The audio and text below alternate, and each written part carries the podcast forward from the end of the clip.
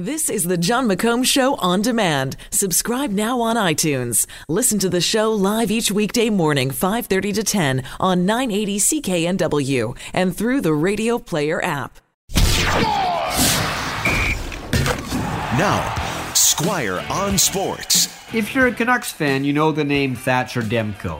He's the goalie in their minor league system, the one they hope will be their future number one goalie. He's been there for a couple of years. They haven't brought him up for a number of reasons. One of them is they don't want him here while the Canucks are losing. But the Canucks are not going to start winning anytime soon. It's not going to change overnight. So they might as well give Demko a shot next year.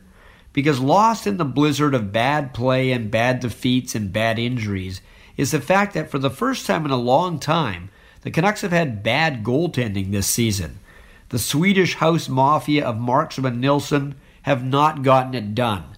The Canucks gave Markström a chance to prove he's more than a backup. He isn't. He's just a 2 dressed up as a 1 right now, and Nilsson is really no better than a 3rd stringer. If they can get rid of Markström in the summer, that might be good to bring in a different veteran. But even if they can't, they gotta give Demko a shot.